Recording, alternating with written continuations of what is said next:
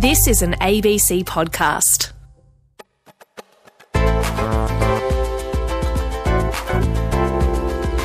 Since COVID happened, the cruise ships stopped coming into Alotau, and that basically just stopped our business too. So we were just hit financially. I recently stopped driving taxi due to the fact that we had a community super spreader. So because of my family and I being the only one to sustain us, I decided to stay home until this clears up. Women are now taking on that extra burden of caring for children who have to stay at home during lockdowns, looking after elderly relatives or relatives or people in the community who are disabled and other vulnerable groups. For all my female colleagues who are here, we've had to take on extra responsibilities and roles, and we've had to find a way to balance out taking care of other essential services. For more than a year now, our lives have been thrown into chaos by COVID 19. The tourism industry across the Pacific is suffering, families are separated due to border closures, jobs have been lost, and sadly, so too have many lives. While we've all been impacted, did you know that historically in pandemics, it's women who fare far worse than men? And this pandemic is no different. More women have lost their jobs than men, and guess who's bearing the brunt of the crisis at all? Yes, women. I'm Hilda Wayne. Sisters, let's talk about the impact of COVID 19 on women in the Pacific.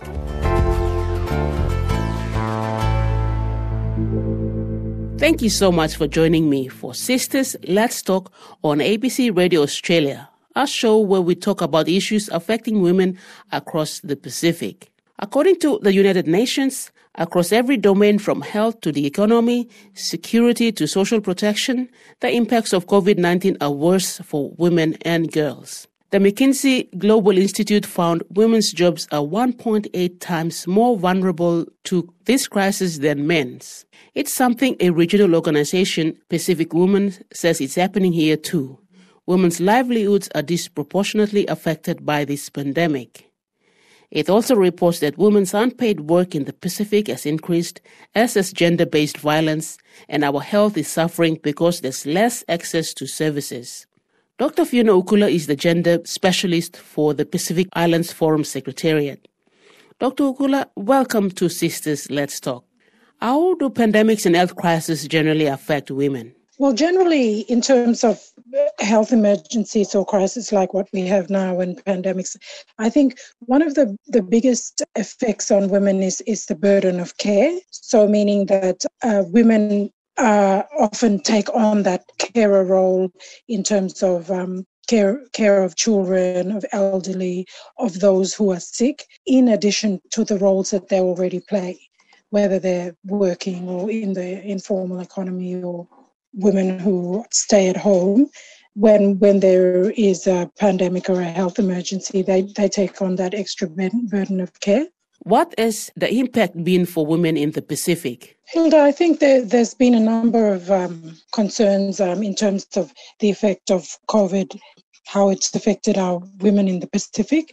Firstly, again, speaking to this issue of burden of care, so because we've had lockdowns and and because women well generally the population in, in our pacific there have been job losses and job cuts women are now taking on that extra burden of caring for children who have to stay at home during lockdowns looking after elderly relatives or um, relatives or people in the community who are disabled and other vulnerable groups.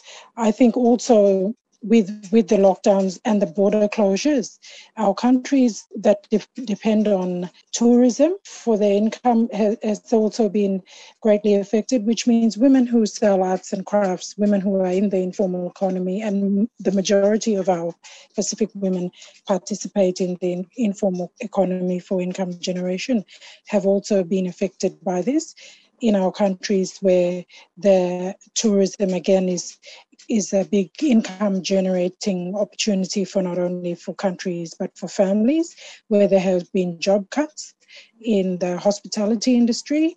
Both men and women have faced this sort of challenge in terms of the, the downturn in the hospitality industry. But I think, again, it's it's women who will face that burden in terms of the worry about how to sustain their families.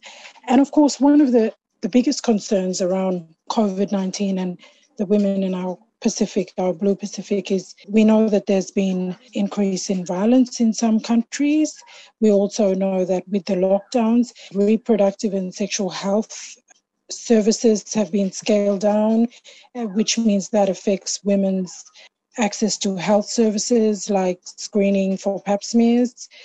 So there's a variety of different issues which have exacerbated a lot of already major concerns that we have for our women in the Pacific, especially around uh, violence and around access to health services. What is your key message for women in the Pacific in standing up for the equal rights and surviving this pandemic? I think one of the key things is ensuring that we have someone to talk to. I think mental health is a key issue around at this time. And so, whether it's a family member or community member, church leader, in terms of work for flexibility, because there's a lot of women who are working from home.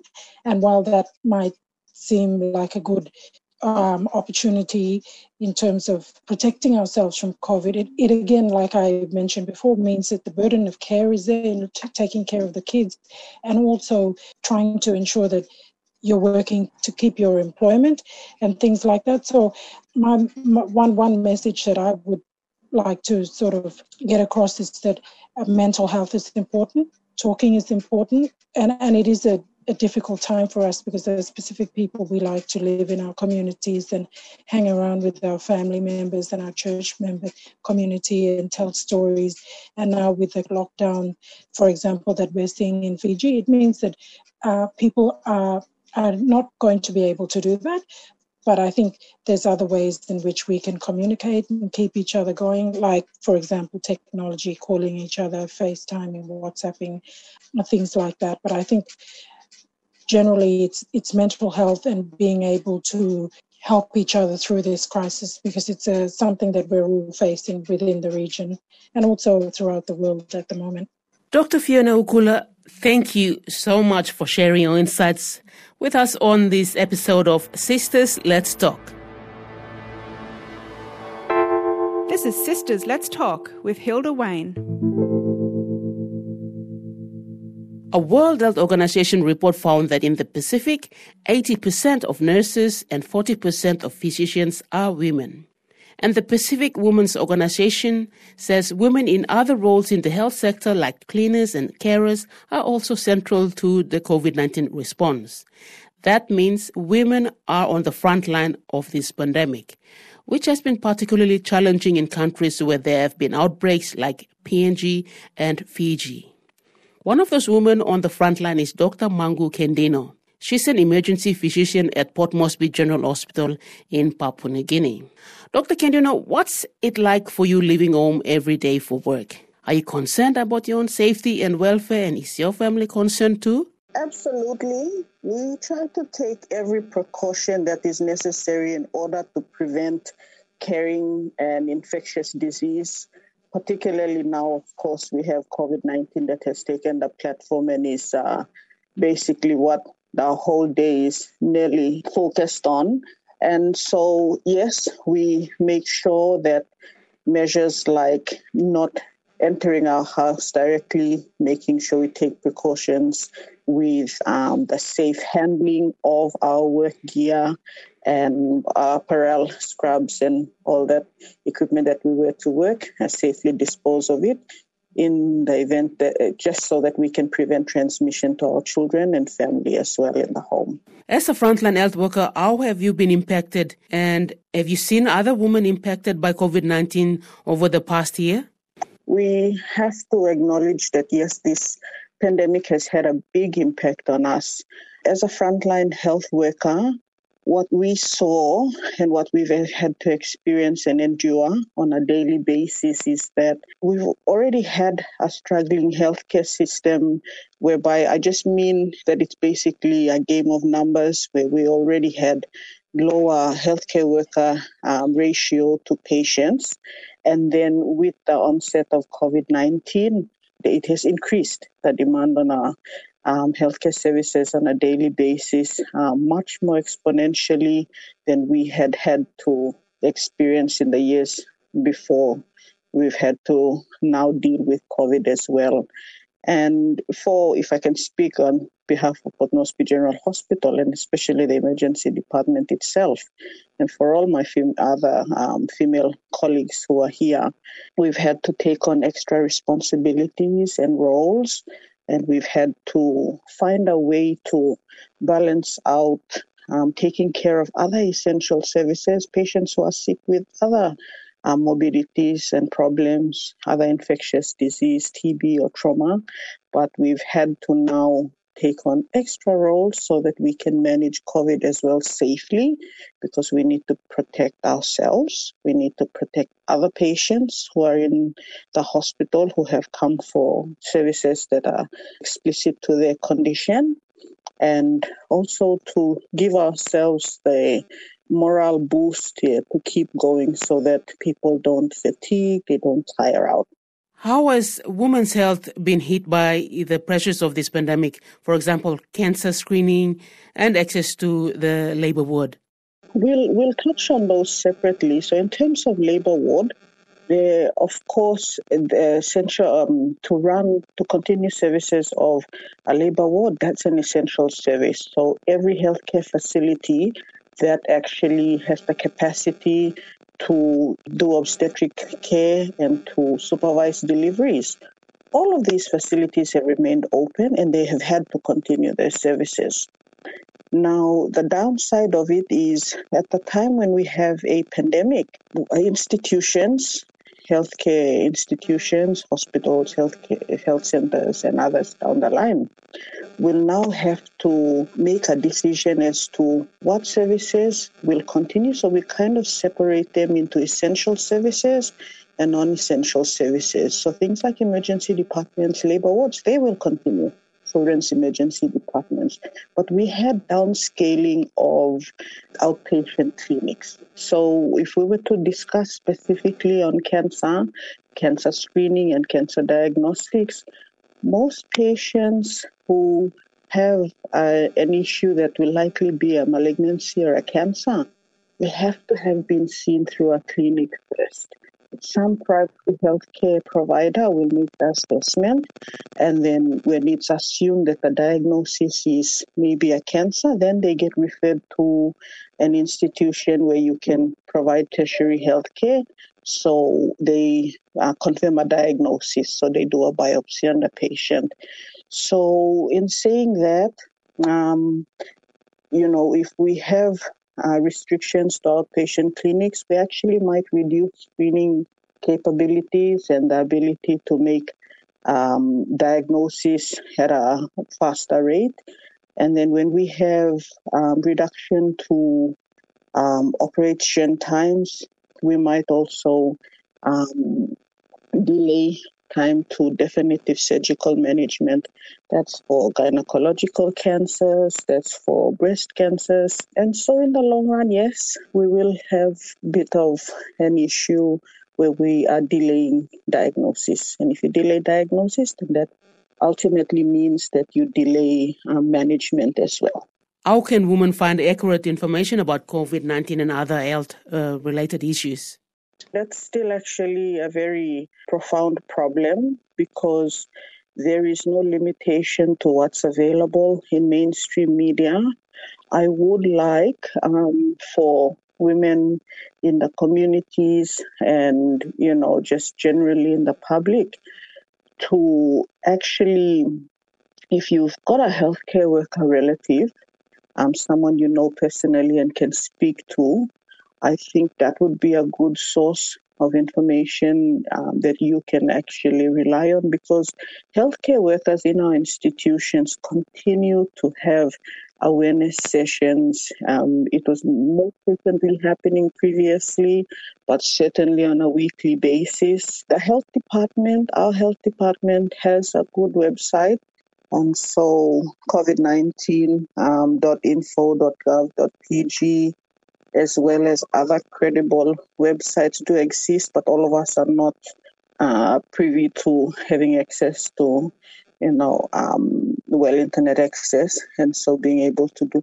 And some of the information, in fact, will also be confusing. And so I think one of the ways maybe that we can tackle this issue is that within community groups, if leaders in the community can find a credible person, set up a time, they can come and have an awareness and speak to people, the population at large women, men, children, uh, the adults, and the youth. And we can have from these single credible sources speaking the same language would be more appropriate. What message do you have for women in PNG and the Pacific, not only to survive, but to thrive at this time? Think um, it's best to encourage us that, look, we all still have our role in society, um, whether it's in the professional aspect or not. I think one of the main things is that our roles in our homes yeah, and making sure that we raise our children well and also be an exemplary um, person in the community goes a long way to having people respect um, what we do, respect an opinion that we give here. So just living, walking, talking, just being, um, having integrity in everything that we do. And if you've got a professional role to play, do it well. If you're a homemaker, that is an extremely important role as well and please do it well here so that we can at least have some not control and domination, but we can effect uh, effectively change outcome for you know the future of the women uh, of PNG and in the Pacific as well. Dr. Mangu Kendino, thank you for joining us as we talk about one of the big issues affecting women in the Pacific, COVID 19.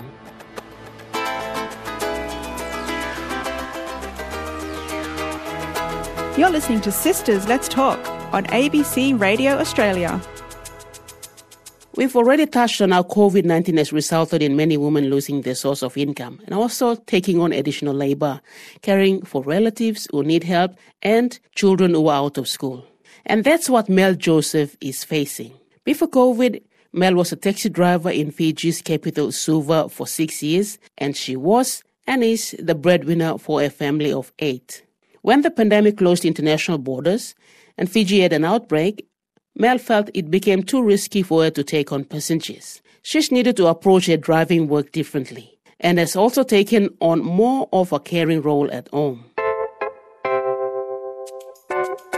When we first became aware of it in Fiji, I immediately read up on it a little bit. I decided back then, which was like a year ago, that uh, it was too risky to just pick up uh, random people I used to drive for a company with a radio uh, RT service because we were covering the whole of the, the city area. I, I just thought it was too risky to do business that way, so I aligned myself to a, a company, to a friend of mine whose restaurant wanted to do uh, deliveries during the uh, COVID period. They put me on a retainer for the past year. Till date, I have been uh, aligned to that restaurant. My mother is diabetic. I have two other elderly people in my house. I recently stopped driving taxi due to the fact that we have a we had a community super spreader. They still haven't traced uh, people. So there's still a tracing going on currently. So uh, it was just a bit too risky to be in public service when we have an outbreak here in, in Fiji. So because of my family and I being the only one to sustain us, I decided to uh, to stay home until this this clears up. The Ministry uh, of Health and Ministry of Agriculture have given out like uh, seedlings to families so that we can plant our own vegetables. There are five different types. So currently at home uh, with my nephews, we are doing our little vegetable garden and clearing up a space for us to uh, do all of those gardening and stuff. Also, the government has been uh, giving people money through their FNPF, which is like superannuation. Currently, you can apply for $90 for grocery shopping for the week. So that's one of the programs that they have going. I haven't accessed my uh, provident fund because that's for my retirement. But other than that, uh, people have uh, my customers, the, the, the people, and some friends and family have been very supportive during this time and have helped assisted me and my family uh, by sharing and giving us some money for our shopping and for our bills. That has been the, the support I've got from my family and friends and customers in the past two weeks. They're doing a great job, but still, certain some people feel uh, less informed. For example, in my family, in my household, I have eight people, and recently we tried to, I tried to talk to them about vaccination and, and, and some of them are reluctant too. And when I ask them, to the fact they feel that they don't have enough information from our, our government or the source that they are looking at on their, on their um, social media pages, etc. But uh, for me, I have to get vaccinated we had a show of hands at home, and actually, I was the only one who wanted to get vaccinated. But I seem to have convinced my mother and my aunt now, so the three of us now are in the pool to get vaccinated. We think we're restrained uh, now because we cannot go outside of our homes. But what we can do is like, you know, if governments have this uh, uh, seedling initiative, you know, where people get back get back to the earth and start planting. I think in a way we're all spending enough time with our families right now, and this is uh, one time where we can all take this time to spend more time with our family. My message to the women out there is be patient, stay humble, and stay safe. That's Mel Joseph, a taxi driver from Suva in Fiji. It's a good message, Mel. Staying safe. And I hope wherever you're listening to ABC Radio Australia in the Pacific, that you're staying safe and well too.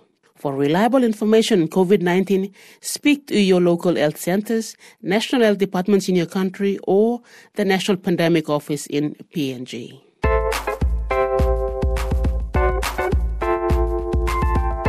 You're listening to Sistas Let's Talk on ABC Radio Australia. We all rely so much on the money brought in by tourists who can't visit us at the moment. Many women are employed in tourism businesses across the Pacific, either working or hotels or in the production and sale of handicrafts to tourists or in businesses set up around tourism. So lots of women have been hit very hard. One of them is Nemika Brunton.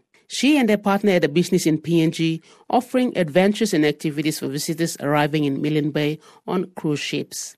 Like so many others across the Pacific, when COVID hit and the ships stopped arriving, the work stopped and so did the money coming in. She had to act fast and think outside the box. And what do you do if life gives you lemons? You make lemonade, or in Nemika's case, jam. I'm based here in Alotau, Milne Bay. And yeah, we basically just work from home producing jams, cakes, anything that we can cater that's under the, you know, food industry. So my business is called um, Yanua Kitchen. Yanua in the local um, lingua here means home or like a village. So I thought it sounded nice together. so before COVID, I was um, working with my partner's uh, a company. It's called Alpha Blue Limited. And it's also based here in Alotau. So I was doing mostly um, tour co- coordination with cruise ships and tourists coming in. So we would run like tour guiding programs and tour trips. And yeah, we also have a boat, so we would like take them out on onto islands and you know go into communities and let them just you know have a really good time. And then we take them back to the cruise ships in the afternoon, and they'll get be on their way. But since COVID happened, the cruise ships stopped coming into Alotau, and that basically just stopped our business too. So we were just hit financially, and that's where Yanua Kitchen stepped up and emerged out of COVID. COVID hit the tourism sector really badly. So Nemika did something completely different. I actually started it from home. So I started making homemade jams, and homemade jams have been in my family for a, a very long time. So my I learned the, the skill from my grandfather.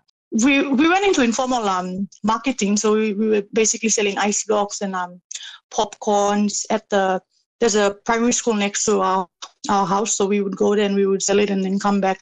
It was making enough to feed us, but when uh, COVID started to get um harder with the um, restrictions and everything, we we couldn't do our informal business anymore. So we were on lockdown at home and i just go i decided to start doing gems and selling them to like people outside and then i started using um recycled jars in, in the house because i didn't have new jars and then as soon as we did the first sale we sold five jars we got a lot of interested customers from like port moresby and yeah all over Alotau. so we just had to go we just had to start making more gems because a lot of people were interested and then I thought maybe we should just turn this into a business since no one else is doing it in. So far, I haven't heard of anyone doing gems in Papua New Guinea. So yeah, we've been just operating now, and like we're doing larger scales, and we're also exporting out to Port Moresby. Uh, recently, we had an interest all the way from Micronesia, from Palau. So by this Friday, we're going to be sending um, six jars all the way to Palau to a lady. So Nemika met people from all over the world when she was in tourism, and now she's sending uh, gems all over the world. So when the if if the cruise ships start up again, then I'm sure we can like include the gem sales and because we've got our branding and everything on it now. I've managed to secure like um, proper jars from uh, Malaysia, and so with a little bit of funding I have saved up from uh, the previous sales, I've, I've, managed to get like a big, a larger amount of um, new jars so I can put my branding and logo, everything on it, and then sell it to my um, interested customers.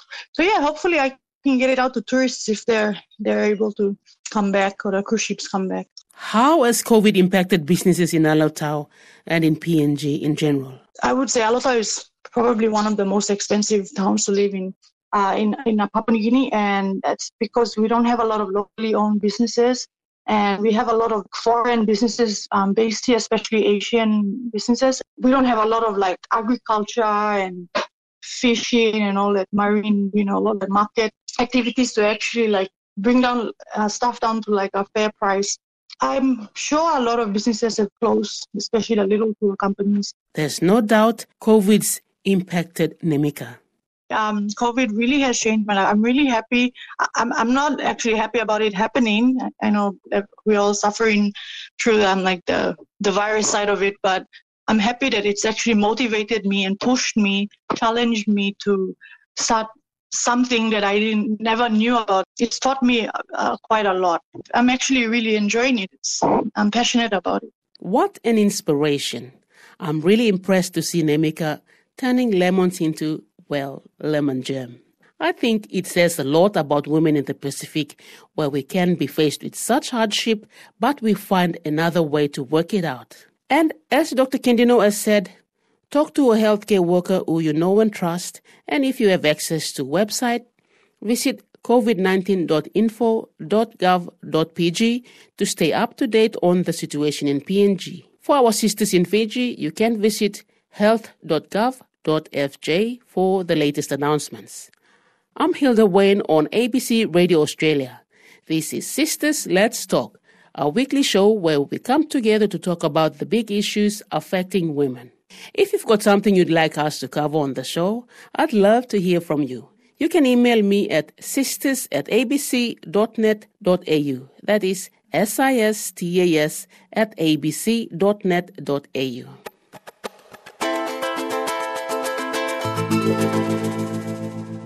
Next time on Sistas Let's Talk, we're looking at how traditional tattoos seen on many women before missionaries came to the Pacific are making a comeback with the introduction of Christianity and, you know, changes in ideas surrounding modesty and acceptable dress and all of those things, I guess there was the covering of our bodies.